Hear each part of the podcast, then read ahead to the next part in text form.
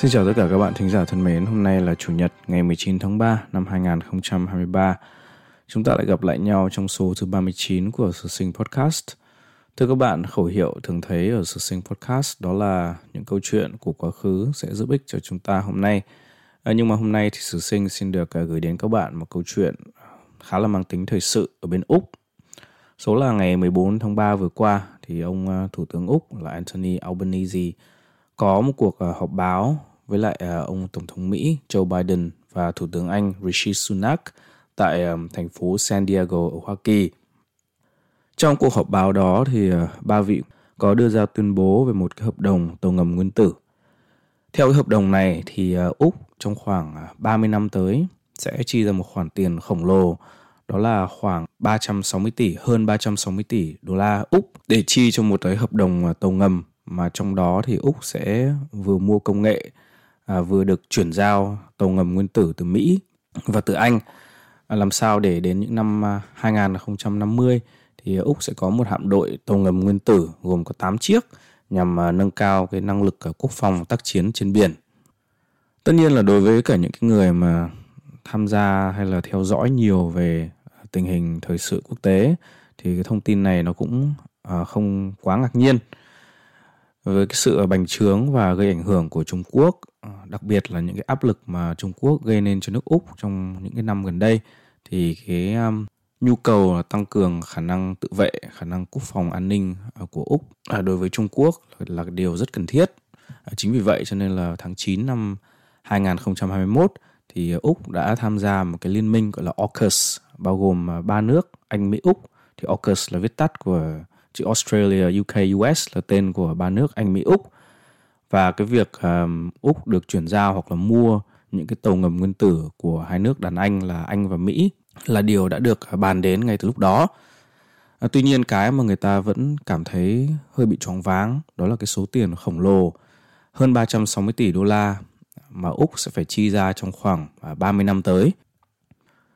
Chính vì vậy cho nên là cũng có những cái tiếng nói bàn ra tán vào về câu chuyện này và một trong những cái ý kiến chỉ trích cái hợp đồng này gay gắt nhất đó là ông à, cựu thủ tướng úc Paul Keating. Bạn nào mà là thính giả thường xuyên của sự sinh podcast thì à, có lẽ vẫn còn nhớ ông Paul Keating này. Mình đã đề cập đến ông ta trong à, một vài những cái số podcast lần trước khi mà mình đề cập đến cái chuyện là bầu cử bên úc. Thì để nói qua một chút, Paul Keating là thủ tướng của Úc cầm quyền từ năm 1991 cho đến năm 1996. Mặc dù là về hưu đã lâu, nhưng mà ông Paul Kissing này vẫn là người mà tham gia rất là tích cực vào những cái hoạt động ừ, thông qua báo chí. Đặc biệt là ông có những cái phát ngôn rồi là những cái bài viết rất là nhiều trên những cái trang báo để thể hiện à, ý kiến của mình về đủ các cái vấn đề của Úc một trong những vấn đề đó là vấn đề đối ngoại và quốc phòng. Paul Keating là một người có tầm nhìn à, hướng nước Úc về châu Á và ông này đặc biệt là thân thiện với cả Trung Quốc. Những năm trước thì ông còn có những cái phát ngôn ờ, rất là gây sốc khi mà chỉ trích dưới tình báo Úc đã góp phần làm căng thẳng cái quan hệ giữa hai nước Úc và Trung Quốc cho nên là khi mà cái tin về hợp đồng ờ, tàu ngầm nguyên tử này được ờ, công bố thì đương nhiên Paul Keating là một trong những người cảm thấy có lẽ là bứt rứt nhất. Ngay một ngày sau đó thôi, tức là ngày 15 tháng 3 năm 2023 thì ông cựu thủ tướng này đã lại một lần nữa đăng đàn ở cái câu lạc bộ báo chí ở Canberra, tức là thủ đô của nước Úc. À, trong cái buổi à, thuyết trình đó thì ông đã có một cái bài diễn văn à, chín à, trang giấy chỉ trích cái um, hợp đồng của Úc đối với hai nước Anh Mỹ rất nặng nề. Trong cái cuộc họp báo sau cái bài diễn văn đó, đáng kinh ngạc hơn nữa là ông đã chỉ trích một cách rất thẳng thừng à, những cái người quan chức đương nhiệm của trong chính phủ Úc mà toàn là những người trong đảng lao động của Paul Keating. À, đây có thể nói là một hành động gần như là không tiền khoáng hậu. Hiếm khi mà chúng ta thấy có một cái người à, cựu thủ tướng lại đi chỉ trích những cái người đàn em của mình trong đảng và những người đàn em đó lại đang là những người đương chức đương quyền như vậy nói về vị trí của Paul Keating ở trong à, đảng lao động thì ông có thể coi như là một bậc lão niên một vị trưởng giả của the Labour Party nhưng càng ngày thì à, Paul Keating càng à, gây khó chịu ở trong mắt những người à, hậu bối đàn em. Tại vì ông này đã về hưu lâu rồi nhưng mà vẫn tham gia rất là nhiều ý kiến đóng góp rất là um sùm ở trên báo chí mà nhiều khi là không mang tính xây dựng tích cực. Cái lần họp báo trong ngày 15 tháng 3 vừa rồi cũng là một ví dụ như vậy. Tuy nhiên là với cái tinh thần cầu thị kính trọng bậc lão niên của người Việt Nam thì sử sinh cũng xin được phép à, chuyển đến các bạn nội dung căn bản, nội dung chính của cuộc à, họp báo của Paul Keating để xem xem là cái vị thủ tướng, vị cựu thủ tướng của Úc này có những phản bác gì hoặc là có những lý lẽ gì để phê phán cái thương vụ à, tàu ngầm giữa Úc và hai nước Anh Mỹ này. Chúng ta hãy cùng nhau nghe qua những cái điểm chính của cuộc Q&A tức là cuộc hỏi đáp giữa nhà báo của hãng thông tấn ABC Laura Tingle và ông Paul Keating tại câu lạc bộ báo chí Canberra vào ngày 15 tháng 3 vừa qua. Đầu tiên để nói đến cái chuyện là Úc có phải là nằm trong tầm ngắm của Trung Quốc không? Hay là cái chuyện Úc có bao giờ bị Trung Quốc à, đe dọa không? Thì Paul Keating có ý kiến như thế này. The Chinese have never implied that they would threaten us or, or said it explicitly. But what threaten us means is an invasion of Australia. Um, it means an invasion. All great land battles are fought on land. All great battles are fought on land. So the only way the Chinese could threaten Australia or, or attack it is by is on land. That is, they bring an armada of troop ships with a massive army to occupy us. This is not possible for the Chinese to do. Để tóm tắt lại thì Paul cho rằng cách duy nhất mà Trung Quốc có thể đe dọa nước Úc đó là phải xâm lược Úc trên mặt đất. Và để thực hiện điều đó thì Trung Quốc sẽ phải đem một hạm đội khổng lồ vượt à, vượt biển tấn công vào nước Úc và theo ông ta thì à, đây là điều mà không thể xảy ra được vì Trung Quốc không có khả năng làm được điều đó. Theo sử sinh thì đây là một cách à, nhìn thế giới mang tính, có thể nói là rất rất thế kỷ 19 trong thời đại mới, thời đại internet và công nghệ như thế này thì à, người ta không nhất thiết là phải xâm lược ở trên đất liền mới có thể khống chế hoặc là làm tê liệt sự à, phản kháng của một đất nước nào đó hơn nữa, việc người Trung Quốc phải di chuyển một quãng đường 8 hay 10 nghìn km từ bờ biển của họ để tấn công vào Úc cũng là điều không nhất thiết có thể xảy ra. Lý do là chỉ khoảng mấy năm trước đây thôi thì à, Trung Quốc đã suýt nữa thì mở được một cái căn cứ quân sự ở Solomon Island, tức là cách à, nước Úc có khoảng 2.000 km thôi. Tức là họ đã tìm cách mon men tiến rất gần đến uh, lãnh hải của nước Úc. Vậy thì nếu giả dụ họ có thể lập được một căn cứ quân sự nào đó chỉ cách Úc có khoảng 2.000 cây, 3.000 cây thì mọi chuyện sẽ như thế nào? Pocketing không giải thích cho chúng ta về điều đó. Để giải thích cái tội ác mà Trung Quốc, tội ác trong nháy nháy ấy, mà Trung Quốc đã gây ra là gì thì theo cách giải thích của Paul Keating nó chỉ đơn giản đó là China has committed in the eyes of the United States the great sin of internationalism. And what is that sin? To develop an economy as big as the United States. That's the sin. They've got as big as the US. Để giải thích thì Paul Keating có nói rằng là Trung Quốc chỉ đơn giản là đã có được một cái nền kinh tế ngang hàng với cả Mỹ và đó là điều mà Mỹ không thể chấp nhận được. Thì um, theo mình thì đây cũng là một cái ý không sai. Mặc dù là Trung Quốc có những hành động bành trướng rất là ngang ngược nhưng chúng ta cũng không nên quên rằng là cái thực chất của vấn đề đó là cái việc mà nước Mỹ không thể chấp nhận được ở trong vùng châu Á Thái Bình Dương có một nước đang vượt lên để lấn quyền họ quyền lợi của nước Úc và một số những cái nước nhỏ khác cùng ăn nhập với cả quyền lợi của nước Mỹ và đương nhiên là về phía những nước nhỏ như là không chỉ là Úc mà những nước gần hơn như là Việt Nam, Philippines thì đều có lợi ích trong cái việc là cản trở lại cái sự bành trướng của Trung Quốc. Nhưng uh, chúng ta cũng không nên quên bản chất thật của vấn đề đó là đây là một trận chiến giữa hai siêu cường là Mỹ và Trung Quốc. Khi uh, nữ nhà báo Laura Tingle hỏi gặng Paul Keating về việc là với cái việc à, Trung Quốc trỗi dậy như thế thì điều đó có nghĩa là gì đối với cả Úc và Úc nên phản ứng như thế nào? Thì Paul Keating vòng vèo một lúc về cái chuyện rằng là ồ nước Mỹ cũng luôn luôn làm bá chủ những vùng xung quanh họ thì bây giờ Trung Quốc cũng làm việc tương tự như vậy thôi. À, nhưng mà nhà báo Laura Tingle vẫn cố gắng hỏi là điều đó có nghĩa là Úc sẽ phải phản ứng ra sao? Điều đó có nghĩa là gì đối với cả nước Úc? Thì Paul Keating trả lời như thế này. What it means for us is prosperity. That's what it means for us. Uh, it means that that that we, we joined with 20% of human, humanity if they as they've dug themselves from poverty. Thì Paul Keating có nói là điều đó có nghĩa là sự thịnh vượng đối với chúng ta. Chúng ta ở đây tức là nước Úc đấy. Điều đó có nghĩa là nước Úc sẽ cùng à, với cả 20% của nhân loại, tức là dân số của Trung Quốc, nước Úc sẽ cùng sát cánh với 20% của à, nhân loại để yên hưởng thái bình khi mà 20% của nhân loại này thoát khỏi cảnh nghèo nàn. Để giải thích thêm chúng ta về bản chất của Trung Quốc thì Paul Keating còn nói thêm như thế này. So you've got to remember this about China. We're speaking of it as though it's almost like the old Soviet Union. It is not the Soviet Union. It's in the IMF. It's in the World Bank. It's in the WTO. It's in the WHO. You know, you had Xi Jinping at Davos five years ago pro- proselytizing in favour of, of uh, globalisation. I mean, this is not a state which wishes to overturn the West, you know. Ý của ông ta là người Úc và phương Tây nói đến Trung Quốc như thể là họ nói đến Liên Xô. À, Trung Quốc theo ông ta thì không phải là Liên Xô, tại vì Trung Quốc tham gia vào những cái diễn đàn thế giới như là tổ chức tiền tệ thế giới này, tổ chức thương mại thế giới, rồi là tổ chức y tế thế giới, rồi là đơn cử như là 5 năm trước thì Tập Cận Bình còn tham gia diễn đàn kinh tế thế giới tại Davos, Thụy Sĩ và Tập Cận Bình lúc đó còn cổ suý cho toàn cầu hóa. Như vậy là Trung Quốc rất là cởi mở theo Paul Keating chứ không phải là một ờ, kình địch chiến tranh lạnh như ở thời Liên Xô. Hơn nữa là Trung Quốc không có ý muốn ờ, xoán ngôi của phương Tây. Ờ, Paul Keating là một người rất thông minh, ông ta không phải là một kẻ ngu xuẩn nhưng mà những cái phát ngôn như thế này cho thấy là người dù có thông minh và tài giỏi đến đâu thì luôn luôn cũng có những cái điểm mù, có những cái blind spots. Trước tiên để nói cái chuyện là Trung Quốc không giống với cả Liên Xô thì đương nhiên là Trung Quốc không giống với cả Liên Xô.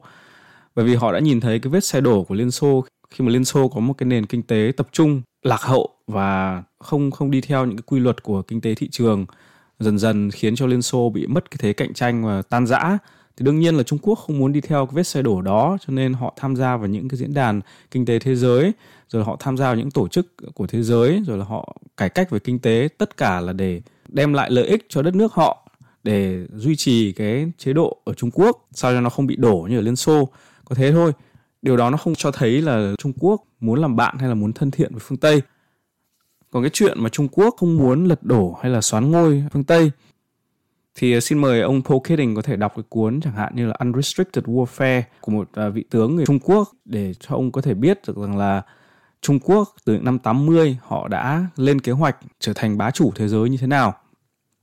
Chuyện mà họ là một cái dân tộc lớn họ muốn vươn lên để thành siêu cường thì thực ra thì chẳng ai có quyền cấm họ làm điều đó nếu như thực sự họ có bản lĩnh và tài năng để làm chuyện đó. Nhưng mà cái vấn đề ở đây là Paul Keating lại phủ nhận rằng Trung Quốc có cái tham vọng như vậy đây là một lời bào chữa ngu xuẩn và chỉ có thể lừa được những người ngây thơ cả tin và không biết gì về Trung Quốc mà thôi. Để cảm thương cho số phận của Trung Quốc thì Paul Keating còn à, cảm thán về Trung Quốc như thế này. Các bạn cùng nghe. China is a lonely state. That's the truth of it. They would fall over themselves having a proper relationship with us. Fall over themselves. When we supply their iron ore, which keeps their, their really industrial base going, and there's nowhere else but us to get it. You know, we're providing them wheat, we provide them all, all sorts of things, investment, what have you. They, they are uh, 12 flying hours from us. We have a continent of our own, a border with no one, no border disputes with them. Perfect. Thì ý của Paul Keating là Trung Quốc là một nước rất là cô đơn và họ sẽ gọi là muốn gọi là fall over themselves, có thể tạm hiểu là muốn phủ phục xuống để mà có một cái mối quan hệ tốt đẹp, tử tế với cả nước Úc. Thì à, nói thật là Paul Keating có lẽ là chưa bao giờ đọc lịch sử Trung Quốc. Bởi vì Trung Quốc chẳng bao giờ muốn phủ phục với bất kỳ ai cả. Huống hồ là một cái đất nước mà họ luôn luôn vẫn coi là một thuộc địa của Anh một đất nước là dạng con cháu của cái bọn hồng mao, tức bọn lông đỏ, bọn à, người Anh mà ngày xưa đã làm cho đất nước họ khốn khổ. Ông ta cũng nói thêm rằng là ở Trung Quốc cần những cái thứ ở Úc mà họ không thể lấy ở đâu được, thì cái chuyện đó cũng đúng, nhưng điều đó không có nghĩa là họ không thể có những cái đòn thế để làm úc rất là vất vả. Chẳng hạn như là những cái nguyên liệu như là quặng sắt này, hay là than họ không thể mua ở đâu được thì kể cả quan hệ có căng thẳng đến mấy, họ vẫn phải mua. Nhưng mà những cái mặt hàng khác, chẳng hạn như là rượu vang này hay là tôm hùm của úc, khi mà quan hệ hai bên có vẻ không tốt đẹp thì họ đã đóng luôn cả cửa. Đối với những mặt hàng đó của Úc, khiến cho những người mà trồng nho làm rượu vang ở Úc hay những người mà nuôi tôm hùm rất là khổ sở. Và cái võ này họ dùng không chỉ riêng với cả Úc mà họ dùng với cả rất nhiều những nước khác như là Việt Nam hay Philippines. Việt Nam chúng ta thì cũng đã là cái nạn nhân của cái chiêu trò này rất là nhiều lần. Mình thì rất là buồn cười về cái chữ mà ông Paul Kidding dùng. Ông dùng cái chữ là fall over themselves phủ phục xuống để muốn có một cái mối quan hệ với Úc là hài hước không thể tưởng tượng nổi.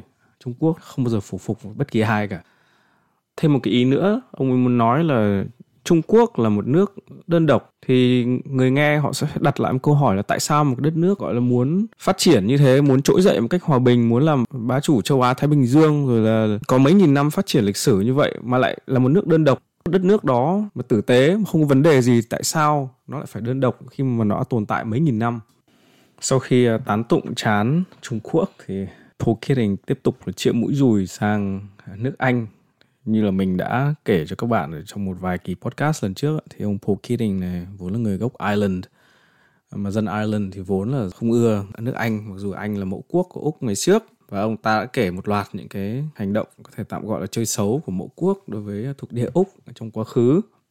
Đơn cử như là chuyện là trong chiến tranh thế giới thứ hai thì mẫu quốc Anh đã không bảo vệ được à, những cái thuộc địa ở châu Á Thái Bình Dương như Singapore hay là Úc.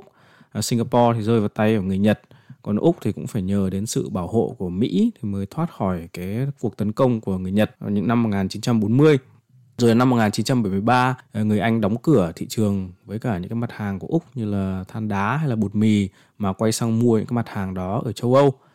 Theo Paul Keating thì phải đến à, sau hai cuộc thế chiến thì à, nước Anh vốn là một nước à, có tinh thần tự tôn dân tộc cao và không muốn tham gia vào thị trường chung châu Âu. Phải mất hai cuộc thế chiến thì mới thuyết phục được cái dân tộc này tham gia vào Liên minh châu Âu.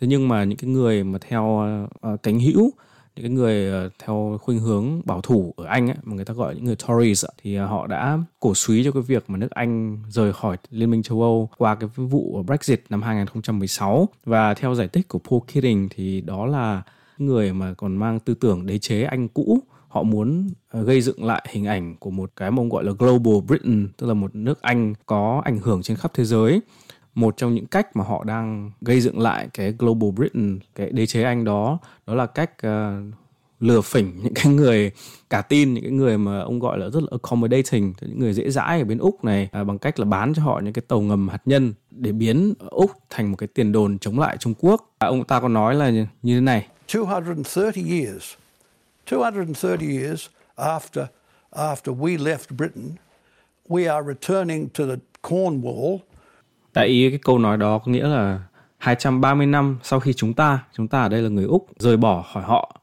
thì chúng ta đã lại quay lại Cornwall. Cornwall là một cái thành phố cảng ở Tây Nam ở nước Anh, nơi mà phát xuất rất là nhiều những cái chuyến ờ, hải trình của người Anh và chính phủ Anh. À, thì mình có một cái nhận xét ông ông ta đang nói theo kiểu thêm mắm dặm muối đúng cái phong cách ờ, uh, ngoa ngôn của Paul Keating Ờ, 230 năm trước thì chẳng có người Úc nào quyết định rời khỏi mẫu quốc Anh cả. Tại vì 230 năm trước thì thậm chí còn chưa có một khái niệm thế nào là nước Úc.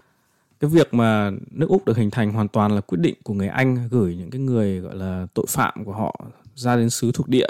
Cái chuyện mà nước Úc dần dần trở nên à, độc lập với cả mẫu quốc và hình thành cái bản sắc riêng là chuyện có thật.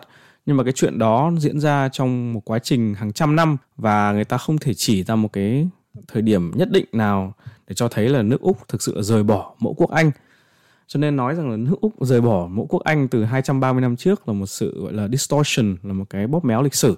Thậm chí ngay cả bây giờ nước Úc chưa thể nói là đã hoàn toàn dứt bỏ mẫu quốc Anh, tại vì người head of state của Úc vẫn là vua Anh. Cho nên nói rằng là 230 năm trước người Úc đã bỏ nước Anh rồi là hoàn toàn sai lạc về lịch sử. Nó chỉ là một cái cách nói ngoa ngôn của Paul Keating để tác động lên ờ, cảm xúc của người nghe và nhất là những người nghe mang quốc tịch Úc mà thôi.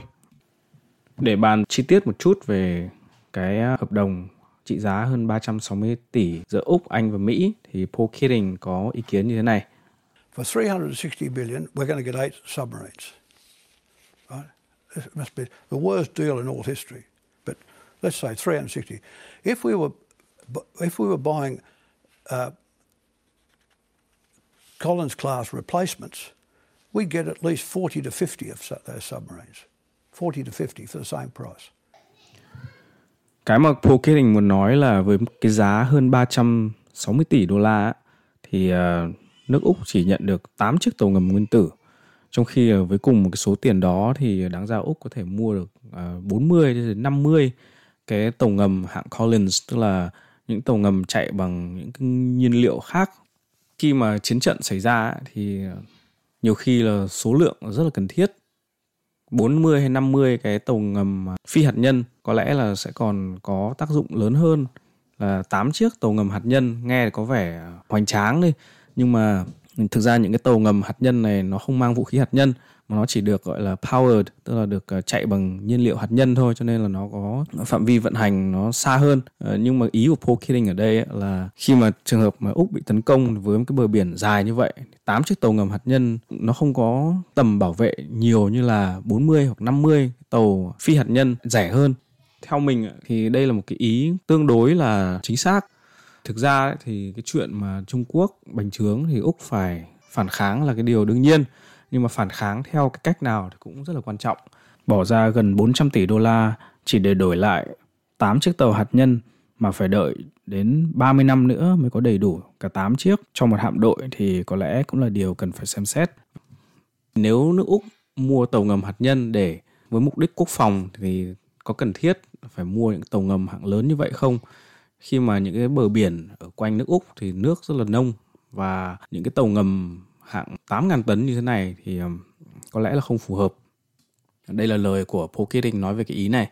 And what's more, they are too big for the shallow waters of the Australian coast. A 4,000 ton boat like the Collins worked perfectly around the Australian coast because it was designed to protect Australia. It wasn't designed to sit off the Chinese coast sinking Chinese submarines, right? So now we've got a big 8,000 ton clunker. We get three instead of 15 Sự suy nghĩ là trong cả cái buổi nói chuyện của Paul Keating thì có duy nhất được cái điểm này thì mình tương đối là tán đồng với cả ông ta. Một điểm nữa khó chối cãi đó là trong số 3 ông họp với nhau ở San Diego vào ngày 14 tháng 3 vừa rồi thì chỉ có một ông mất tiền thôi, đó chính là ông Thủ tướng Úc. At San Diego, there was only one payer, the Australian Prime Minister.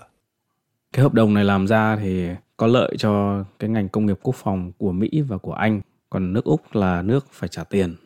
Thế nhưng mà ngay sau khi nói được vài câu nghe có vẻ hợp tình hợp lý, thì à, Paul Keating lại ngay lập tức trở về với tư thế ôm chân gấu trúc. Ông ta cho rằng là Trung Quốc không có khả năng đe dọa nước Mỹ. Và cái lý do ông ta đưa ra đó là nước Mỹ nằm ở một cái vị trí địa lý quá xa cách Trung Quốc. Trung Quốc không thể nào đe dọa được nước Mỹ. À, một lần nữa thì Paul Keating lại cho, cho thấy cái não trạng rất là thế kỷ 19 của ông ta khi mà ông ta nghĩ rằng đe dọa ở đây chỉ có thể là mang tính đe dọa quân sự.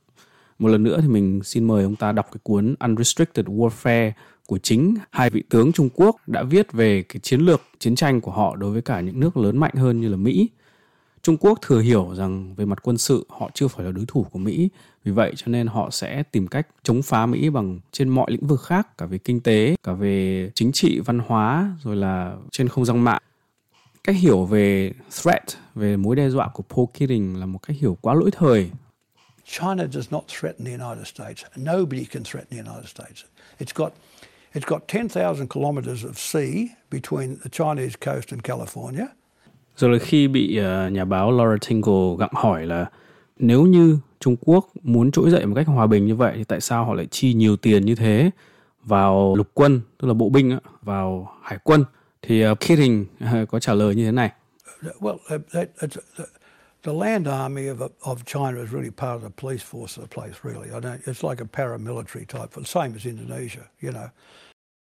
Tức là ý của ông ta là bộ binh Trung Quốc chủ yếu được dùng vào cái việc nội trị, tức là nó giống như là một cái dạng gọi là bán dân quân, bán quân đội, dùng vào công việc an ninh như là một lực lượng cảnh sát hơn là để dùng trong chiến trận.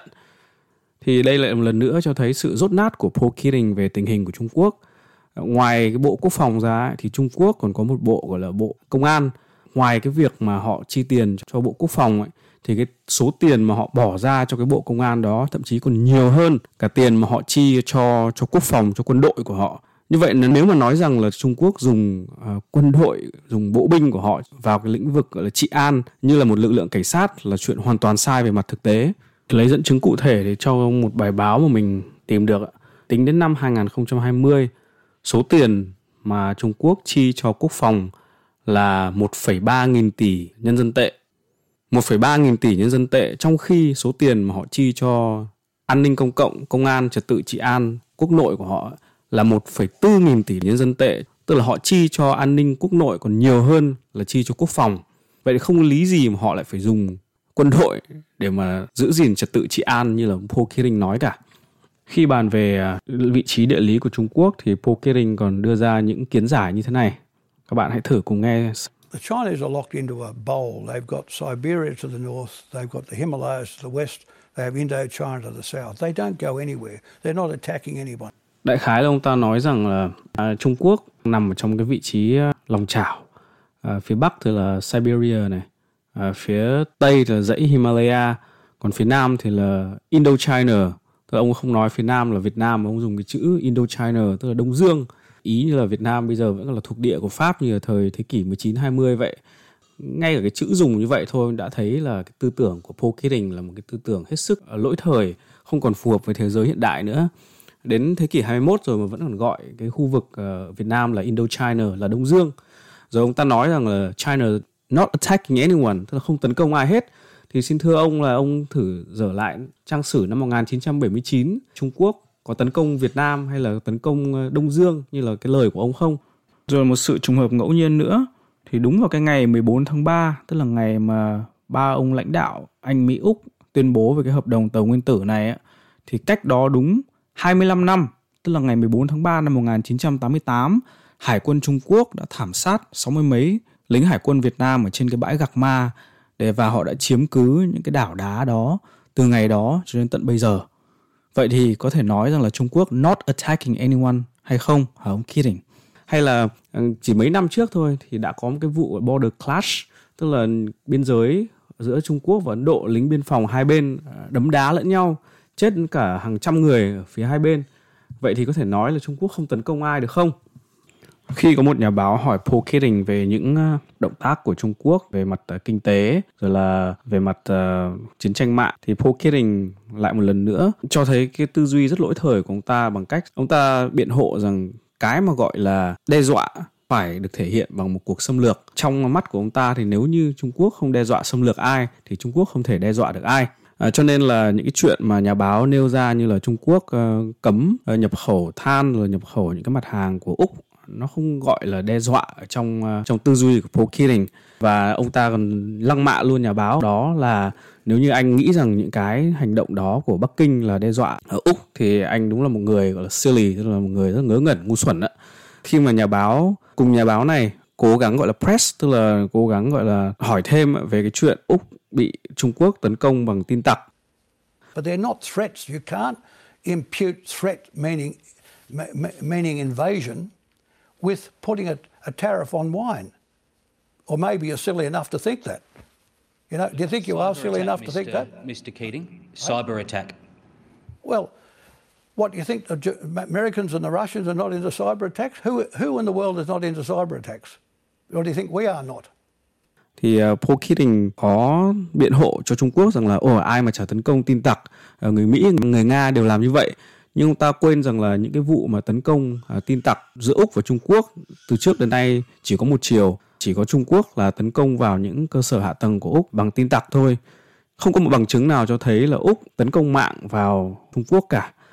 Vậy thì ông ta biện hộ ra sao về cái hành động đó của Trung Quốc? Rồi là để bào chữa cho cái việc mà Trung Quốc có những biện pháp trừng phạt về kinh tế đối với Úc. Paul Keating chỉ ra cho chúng ta là Trung Quốc chỉ làm như vậy sau khi mà bà bộ trưởng Úc lúc đó là Maurice Payne đã đề nghị ờ, thế giới phải có cái biện pháp thanh tra Vũ Hán sau, sau cái vụ mà Trung Quốc làm lây lan ờ, COVID-19 đến khắp thế giới. Cái việc mà COVID-19 bị lây lan ra khắp thế giới bắt nguồn từ Trung Quốc là cái chuyện không thể nào chối cãi được và người ta đòi hỏi phải có những cái câu trả lời về nguồn gốc của nó. Thì đó là cái lý do vì sao mà bộ trưởng của úc lúc đó họ muốn có một cái thanh tra để làm cho sự việc rõ ràng. Bởi vì chúng ta cũng biết là đây là một cái đại dịch trăm năm mới có một lần những ảnh hưởng của nó đối với kinh tế rồi sức khỏe của người dân trên khắp thế giới là vô hạn. Vậy thì cái đòi hỏi phải làm cho rõ ràng ra nhẽ mọi chuyện nó cũng không phải là đòi hỏi quá đáng.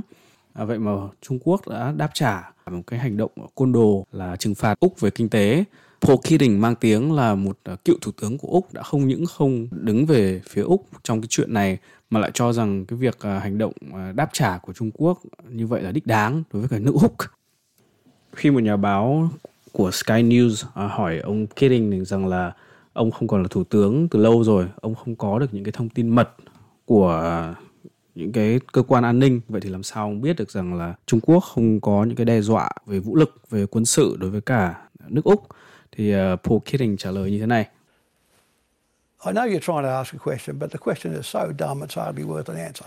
Well, so do you just let them carry on with their business, whether that be in the Spratly Islands or wherever you just say, oh, well, they, they don't plan to attack Australia, so it's all okay?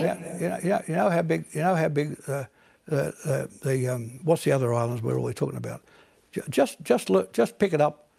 Just go on to Google Maps and have a look at it.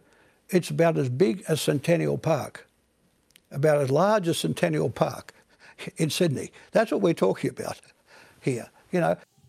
Ông ta nói rằng là tôi biết cô đang à, muốn hỏi một câu hỏi, nhưng mà câu hỏi của cô nó quá ngu đến nỗi mà tôi không biết là tôi có phải trả lời câu hỏi không. Thì à, theo ông ta thì mấy cái hòn đảo nho nhỏ ở biển Đông mà Trung Quốc đang tranh chấp với cả các nước như là Việt Nam hay là Philippines, thì nhiều khi những cái hòn đảo đó chỉ to bằng cái công viên Centennial ở Sydney vậy mà chúng ta tại sao cứ phải làm to chuyện lên? À, vậy thì xin thưa ông Paul Keating thì cái người ngu ở đây chính là ông.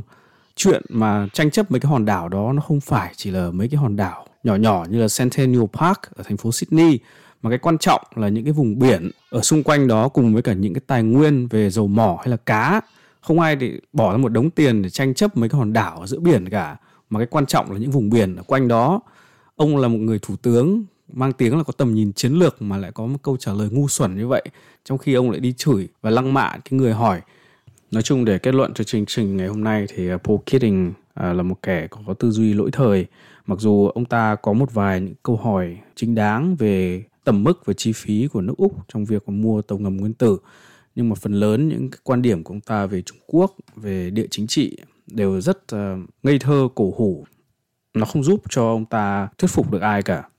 Việc mà ông ta lớn tiếng mắng mỏ các đàn em của mình trong đảng lao động trước công luận rồi là nhục mạ cánh báo chí cũng sẽ khiến cho không ai muốn hỗ trợ ông ta trong cái việc à, đưa ra những kiến nghị hoặc là những cái phê bình về dự án tàu ngầm nguyên tử. Bài học chúng ta có thể rút ra ở đây ấy, đó là một khi mà anh đã về vườn rồi ấy, thì nếu anh có kiến nghị gì có lẽ anh nên làm một cách nhẹ nhàng sau hậu trường chứ không nên lớn tiếng mắng mỏ những cái người mà đang chức đương quyền vì nó sẽ không giải quyết được vấn đề gì cả. Trên đời này ai cũng có cái tôi, không ai có thể ờ, chấp nhận những cái lời lăng mạ nặng nề như thế trước công chúng. Và rồi những cái kiến nghị, thậm chí có thể là đúng của ông ta cũng sẽ bị gạt ngoài tai. Rốt cục thì ờ, người hưởng lợi cho cái việc mà đấu đá mất đoàn kết nội bộ ở nước Úc này sẽ chính là kẻ đang ngồi ở Bắc Kinh. Vâng thưa các bạn, à, cảm ơn các bạn đã lắng nghe chương trình ngày hôm nay của Sử Sinh. À, hy vọng là nó cũng đã giúp các bạn ở Úc hay là không ở Úc hiểu rõ thêm à, về một cái sự kiện cũng rất là đáng chú ý trong à, thời sự chính trị Úc gần đây. Trước khi chia tay thì Sử Sinh xin các bạn ủng hộ chương trình bằng cách like, subscribe và chia sẻ Sử Sinh Podcast trên các ứng dụng mà bạn nghe chương trình này. Một lần nữa xin cảm ơn và xin chào tạm biệt.